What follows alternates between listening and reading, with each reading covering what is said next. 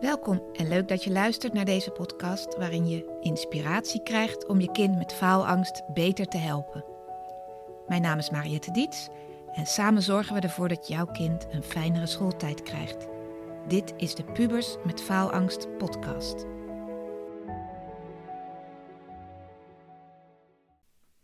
Hallo, hier is Mariette weer met een nieuwe aflevering en vandaag wil ik het hebben over een heel moeilijk thema waar een aantal ouders tegenaan lopen en ik heb het idee dat het er steeds meer zijn. En het gaat over schoolweigering. Een kind wat niet meer naar school wil.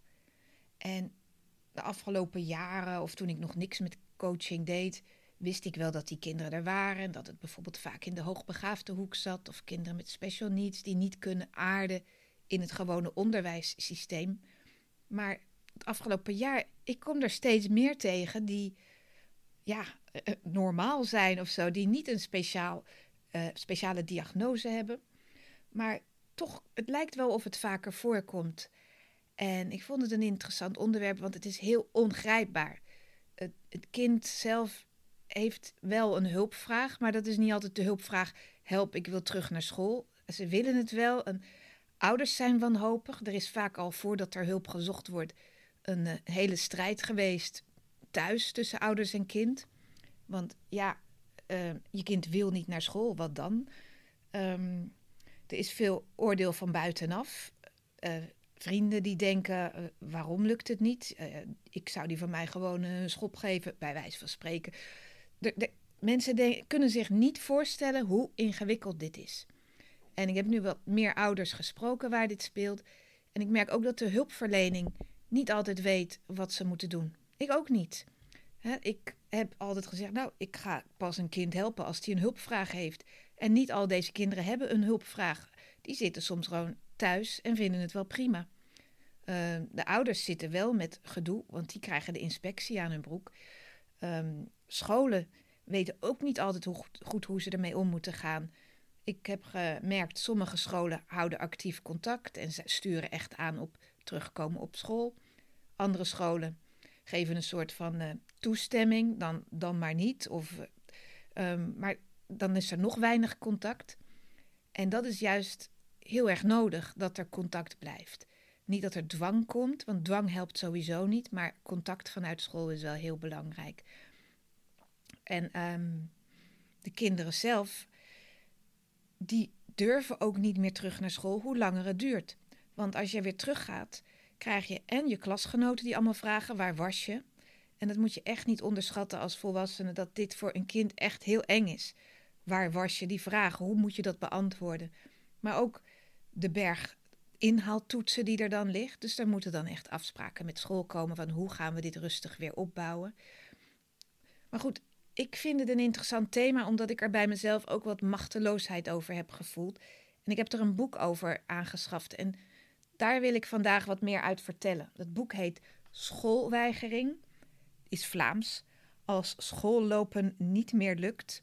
Schoollopen is dan naar school gaan. En dat is door drie Belgische onderzoekers van de Hogeschool Gent gemaakt. Die hebben een heel uitgebreid onderzoek gevoerd over Vlaamse kinderen die dus thuis bleven. In Nederland heet het ook wel thuiszitters, maar ik vind schoolweigering ook wel mooi. En ik zal ze ook uitleggen wat zij daar precies onder verstaan. Maar in dit boek leggen ze heel erg uit wat zij als probleem hebben gevonden. En bijvoorbeeld het grootste probleem is dat er weinig coördinatie is rondom het kind. Dus school doet wat, een hulpverlener doet wat, ouders doen wat. En dat er vaak ook wantrouwen is tussen die partijen. De school heeft een oordeel over de ouders. Van nou, die, uh, die zijn niet streng genoeg of bla bla bla. Die stellen niet genoeg grenzen of uh, die houden dat kind klein. Uh, er is oordeel van de ouders naar school. Ze snappen mijn kind niet. Ze nemen niet genoeg contact op. Nou ja, dan heb je nog de inspectie, hulpverleners.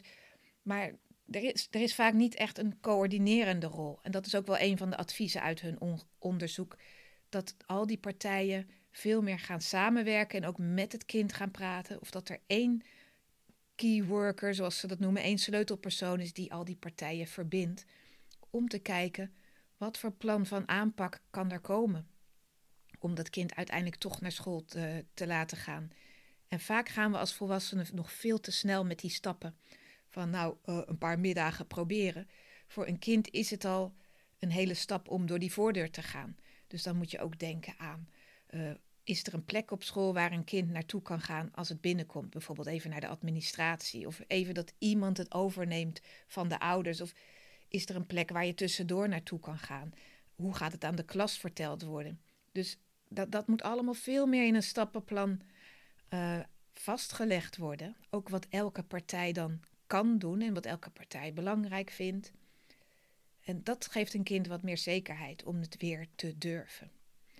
Maar goed, aan het begin van het boek leggen die schrijvers uit wat nou echt schoolweigering is. Want er zijn meerdere vormen van een kind thuis houden. Je hebt natuurlijk ouders die houden hun kind thuis omdat ze uh, de wereld niet oké vinden, de school niet oké vinden. En uh, je hebt thuisonderwijs natuurlijk. Je hebt ook uh, kinderen die spijbelen. Vaak weten ouders dat niet, dus dat is ook wel weer wat anders. En vaak zit daar dan ook nog uh, ander gedrag bij, vandalisme, diefstal. Dus dat is ook weer wat anders. Schoolweigering, dat heeft toch met een vorm van angst te maken. En ik heb hier uit het boek de vijf kenmerken. En die wilde ik met je doornemen. Het eerste kenmerk van een leerling dat school weigert, dus dat er sprake is van schoolweigering, is dat gewoon het idee om naar school te gaan of op school te zijn enorme onrust geeft aan een kind. Dus angst, lichamelijke klachten, verzet, depressieve gevoelens. Dat is vaak al anders met spijbelaars die gewoon kattenkwaad uithalen of die ergens op een bankje gaan zitten blowen of wat dan ook. deze kinderen die voelen echt een fysieke reactie, een mentale reactie op het idee om weer naar school te gaan. Tweede kenmerk: het kind is overwegend thuis en de ouders weten het. Dat is ook een verschil met spijbelen vaak. Het kind ja, de ouders zijn ervan op de hoogte. Betekent niet dat ze akkoord zijn, want het derde kenmerk, ouders hebben al voldoende inspanningen geleverd om de leerling naar school te krijgen. Dus voordat dit gebeurt, is er al een glijdende schaal geweest? Zijn er al dagen geweest? Hebben ouders al van alles geprobeerd? Het dwang, het praten, begrip. ze hebben alles al uit de kast getrokken en ze weten het gewoon niet meer. Dus, dus Kenmerk 1 was al die reacties die een kind kan voelen, mentaal en fysiek, buikpijn, hoofdpijn. Um, het tweede is, ouders weten het dat het kind thuis is. Derde, ouders hebben er al heel veel aan gedaan. Er staat zelfs, hebben er al voldoende aan gedaan. En het lukt blijkbaar niet. Vierde is, er is geen ernstig antisociaal gedrag. Dat bedoelde ik dat vandalisme en zo mee.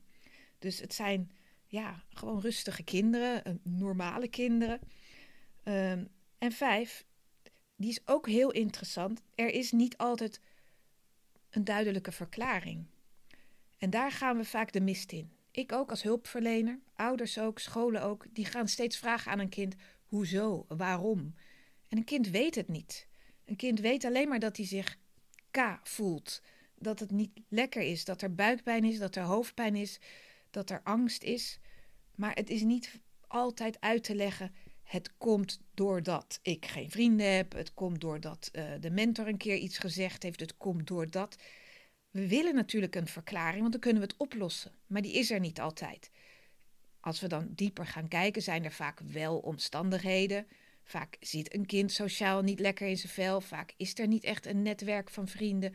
Of is er geen fijne band met school. Of voelt een kind zich niet veilig op school. Of voelt maar dat is heel moeilijk voor een kind om dat in eerste instantie te zeggen. Waardoor komt het? Dus dat zijn de vijf kenmerken van schoolweigering.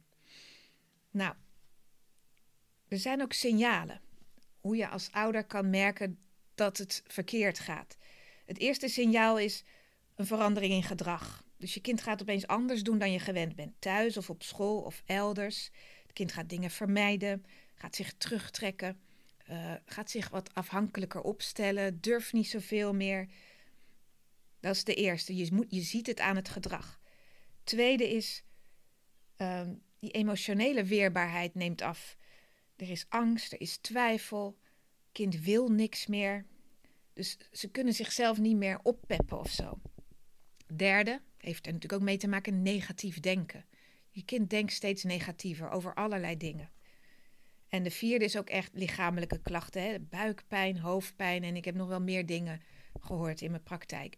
Ehm, dus echt van die vage klachten, dat je niet precies weet wat er is. En dan kan je het wel aan stress wijten. Maar soms is het nog meer dan dat. En dus dit zijn al eerste signalen.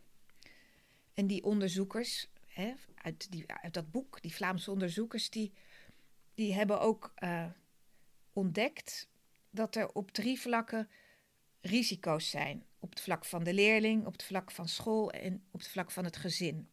Namelijk voor de leerling zelf vormt, vormt de situatie een risico dat ze overgaan van het een naar het ander. Een grote stap is bijvoorbeeld van de basisschool naar de brugklas. In mijn praktijk zijn het ook veel 13, 14-jarige eerste, tweede klassers. Dus de transitie, de overgang van basisschool naar brugklas, maar ook de overgang van een vakantie naar weer naar school gaan. De overgang van ziek zijn naar weer naar school gaan. Soms zelfs van een weekend naar weer naar school gaan. Uh, kwetsbaarheden, een kind uh, ja, waar iets gebeurd is. Uh, en dan, dan de overgang om weer naar school te gaan. Dus het, het begint dan vaak met zoiets, met een overgang. Dat vormt een risicofactor. Nou, de risicofactor die met school te maken heeft, is als een leerling een moeilijke relatie met leerkrachten heeft, als er geen veilige schoolcultuur is, als het kind zich niet veilig voelt op school, als er gepest wordt, als een kind zich eenzaam voelt, als er leermoeilijkheden zijn. En dat in combinatie met de overgang, hè, als op de basisschool is er vaak nog veel meer persoonlijke aandacht voor een kind en veel meer oog voor de behoeften van een kind, uh, wat een gebruiksaanwijzing heeft of extra aandacht nodig heeft. In de brugklas is het allemaal net wat onpersoonlijker, dus dat kan ook al een risico zijn. En de laatste, het, laatste wat genoemd wordt als risico, wat vanuit het perspectief van school is, um, het contact, de betrokkenheid tussen gezin en school. En dat is natuurlijk ook iets wat op de basisschool nog iets meer aanwezig is. Er zijn kortere lijntjes, er is vaak één leerkracht of twee leerkrachten. En het is ook normaler om daar nog contact mee te hebben. Dus we hebben benoemd wat kunnen de risicosituaties zijn bij de leerling zelf, bij de school. En dan is er ook nog een derde factor, de risicosituatie van de gezinssituatie. Als er problemen bij een van de ouders zijn, uh, ziekte, depressie, iets waardoor het niet goed gaat met een van de ouders. Dat kan een kind naar die ouder toezuigen van ik moet dit redden, ik moet hier zorgen, ik kan papa of mama niet alleen laten. Als er een scheidingssituatie is, als er een conflict situatie is, als er een moeilijke gezinsdynamiek is. Ze hebben wel uit dat onderzoek geconcludeerd dat die factoren ook vaak mee kunnen spelen bij kinderen die op een, op een gegeven moment besluiten: ik ga niet naar school. Maar ja, wat dan? Nu weet je de signalen, je weet de risico's, je weet een beetje wat het is. Maar als je kind eenmaal in die situatie zit, hoe dan? Ik denk dat het vooral heel belangrijk is als ouders dat je op tijd op contact opneemt met school. En dat de school ook zorgt voor contact met het kind, met de ouders. Uh, dat de school blijft uitreiken, blijft zeggen: je bent hier welkom, ik geef om je. Uh, we vinden het fijn als je er bent. Dus dat een kind echt voelt dat hij gemist wordt, dat, dat hij of zij gemist wordt. Um, en dat is dus lastig, want soms denk je, ja, als school nu aan de deur gaat staan, dan geeft dat alleen nog maar meer stress. Dus het is ook de vorm waar het om gaat, de boodschap die ze uitstralen. En dat hoeft niet te zijn. En wanneer gaan we weer beginnen? Dat is net als met een burn-out als je thuis zit. Dan wil je ook niet dat er meteen door je manager wordt gebeld: Oké, wanneer ga je weer beginnen en hoeveel uur? Er moet eerst nog veel meer contact zijn, maar het is wel fijn als je werkgever laat weten dat je gemist wordt, um, dat je belangrijk bent, dat, dat, je, dat er een band is. Verbinding is super belangrijk. Dus een kind moet dat ook voelen. Dat er vanuit school meegedacht wordt, um, dat er begrip is, dat er erkenning is. En vaak is er ook nog gedoe tussen ouders. Dat de ene ouder zegt, ja, je moet gewoon gaan. En dat de andere ouder zegt, ja, maar het gaat gewoon niet goed met haar. Ehm, ze heeft gewoon rust nodig en ik wil haar die rust gunnen.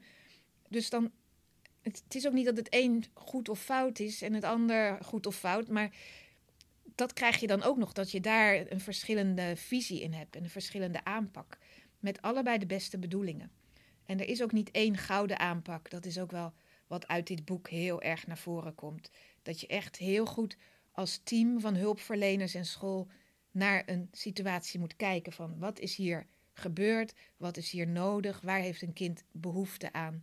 Bijvoorbeeld thuis moet er wel een soort van structuur zijn. Je mag best verwachtingen van een kind hebben. Je mag bijvoorbeeld wel zeggen: Ik wil wel dat je met de maaltijden aan tafel komt. En ik wil wel dat je de hond uitlaat of één keer per dag naar buiten gaat.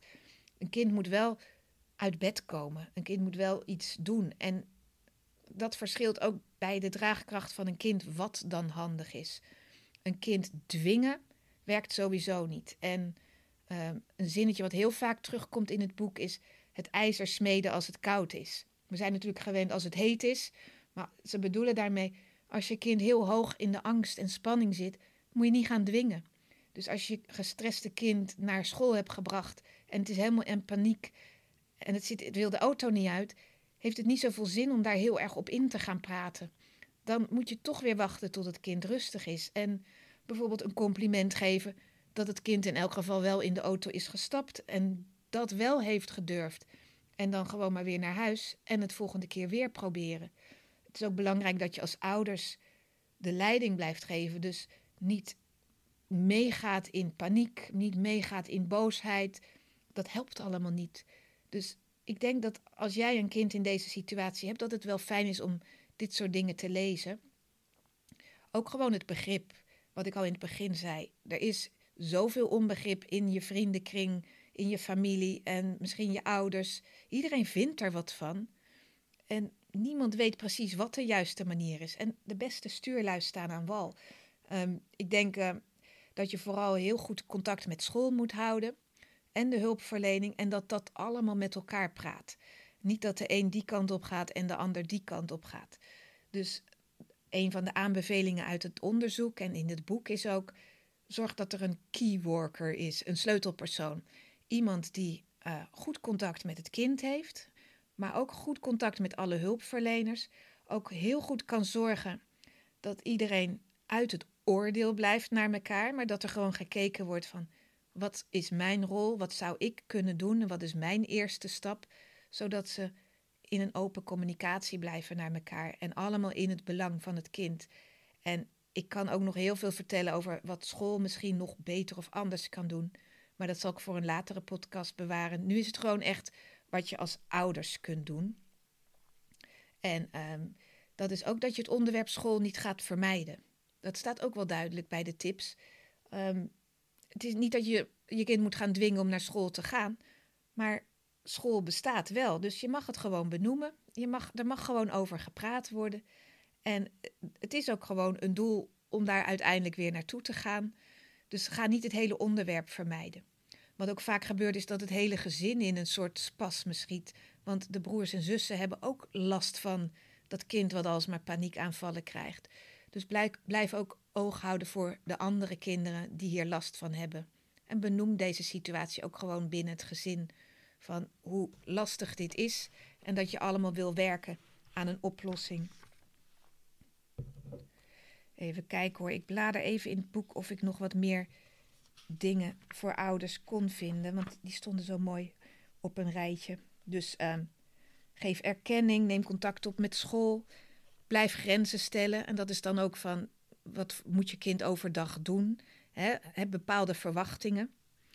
Blijf je kind stimuleren om actief te zijn, een dagstructuur.